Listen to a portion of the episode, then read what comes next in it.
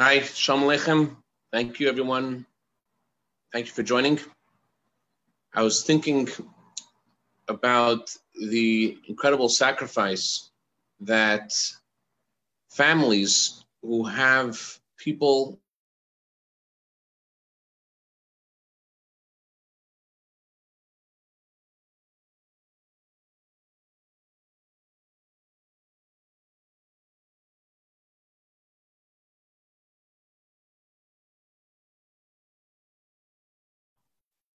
okay, of course, we recognize them. If the conversation came up, we would talk about what's really special. But largely, I think that the reason we don't necessarily pay so much attention to them is precisely because of how dedicated they are. They're so dedicated to what they do that they make it look natural, like this is the way things are. It's kind of like the energy of this coming Shabbos Shabbos is associated with the natural order, the days of the week. And Rosh Chodesh is associated with the moon. And the word Chodesh means a change, because the moon is always changing. Shabbos is associated with a natural order, a cycle, the cycle of time. And the convergence of Shabbos and Rosh Chodesh means that we have to bring things which are beyond ourselves and make it part of ourselves. We have to bring those things in our life which are fresh and new and beyond the regular order and make that something that we're comfortable with. In other words, just like the doctors who are going to work every day with such dedication and sacrifice, and they're ignored because it's natural. They do it looks natural. They're doing this every day. Now, have you ever wondered about the people who I mean, the, the, wives and the husbands and the children, what they think, how they go to sleep at night, how do they wake up in the morning, concerned about their husband, their father, their mother, who is there and in a state of, it would seem, a state of constant shalom danger.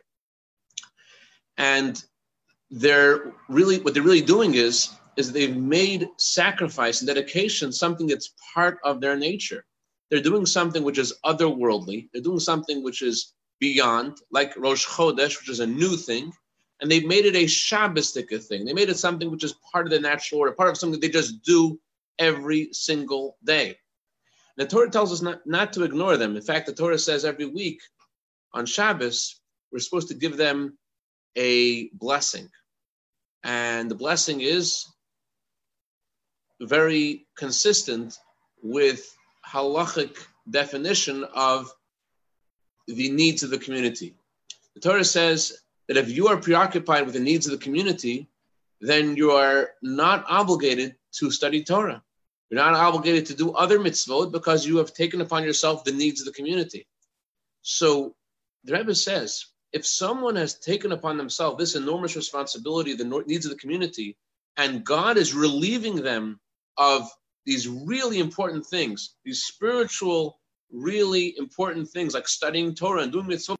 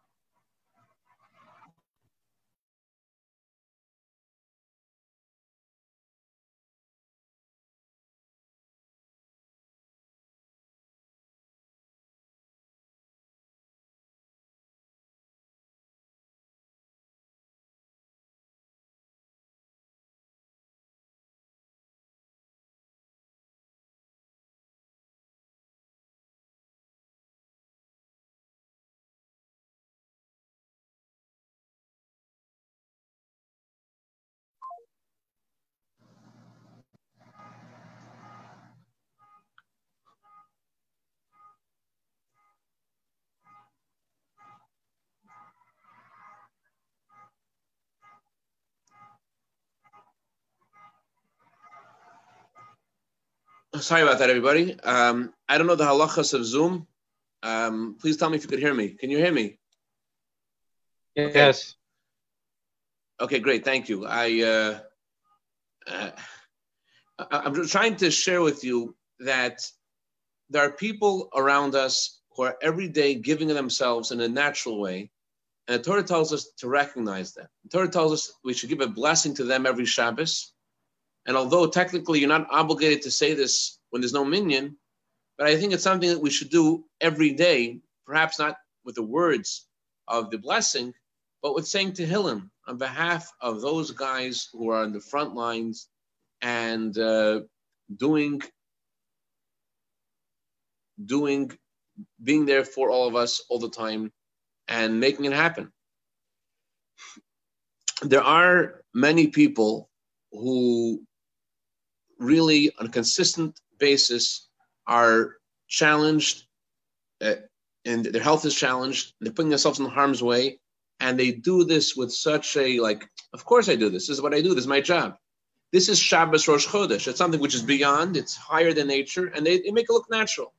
So the Torah says that just like God relieves them from the responsibility of studying Torah, you could be sure, the Rebbe says, that God also protects them and watches over them and relieves them from all material concerns. If God has taken care of their Torah responsibilities, their spiritual obligations, and God says they don't have to worry about those things, how much more so can you be sure that God will protect them from any worry, any financial worry, any worry about their children, any worry about their nachas and their children, any worry about shalom bayis. If they're taking such a huge responsibility upon themselves, then they deserve, the Rebbe says, that the God will remove all worries from them as we bless them every week.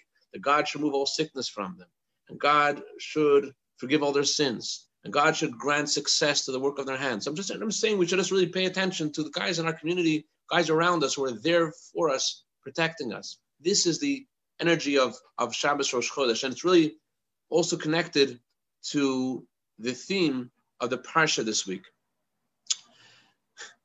There are so many things that we that we are we, we've gotten used to. They, they've become buzzwords and natural things that we do, and they're really otherworldly. They're really not part of the norm. All of us are, are no longer surprised to be in a challenging setting. We've gotten used to it. Maybe we're not doctors, maybe we're not nurses, maybe we're not dentists, maybe we're not face to face with people and putting ourselves in harm's way, but each of us has unique challenges in the, in the settings that we're in now and we've been in this setting for over a month and what's what that means is this has become something that this otherworldly kind of godly energy of uh, a Jew has in his soul to dedicate himself to God beyond logic and reason and to go beyond himself. This has now become something that that has become part of the norm. We're able to absorb at this time something which is a higher part of our soul and it's become something internal. In Kiddush tonight, we say the words Viratza Banu, which means God desires us, God loves us. But it has a deeper meaning as well. Viratza Banu also means that there's a part of the soul which is intellectual, there's a part of the soul which is emotional, there's a part of the soul which is practical, nefesh, ruach, neshama. Then there's a part of the soul which has a super rational desire and we don't always identify with it. It's something which is higher. But on Shabbos, we are given neshama yaseir, or given an extra neshama. What that means is that at this higher kind of neshama, it becomes. These are these are very nice words. They're, it's higher part of our soul was become part of us. And I know what you're thinking. You're thinking what I'm thinking, and that is that we've also made a lot of mistakes we've made lots of mistakes this month. Each of us, you know, domestically, personally, privately.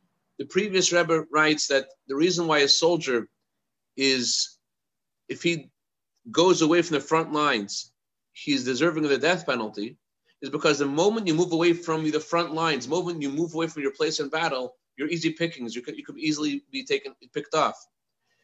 And you cause the whole army to be weaker. So the previous Rebbe derives from this that the big, the beginning of a downfall spiritually is losing your groove, losing your spiritual groove of where you need to be. That's the beginning of your downfall spiritually. So in a similar way, uh, we've all, in a way, we're not in our groove, we're not in our regular settings, and but yet this has become something we're doing for over a month. And there's something in this Torah portion this week that gives us guidance. Uh oh, there's a guy. Sorry, guys uh, it's, it's okay, but I have to stop right now. Everything's good, and have a wonderful Shabbos. All the best. Good Shabbos. Good Shabbos. Thank you.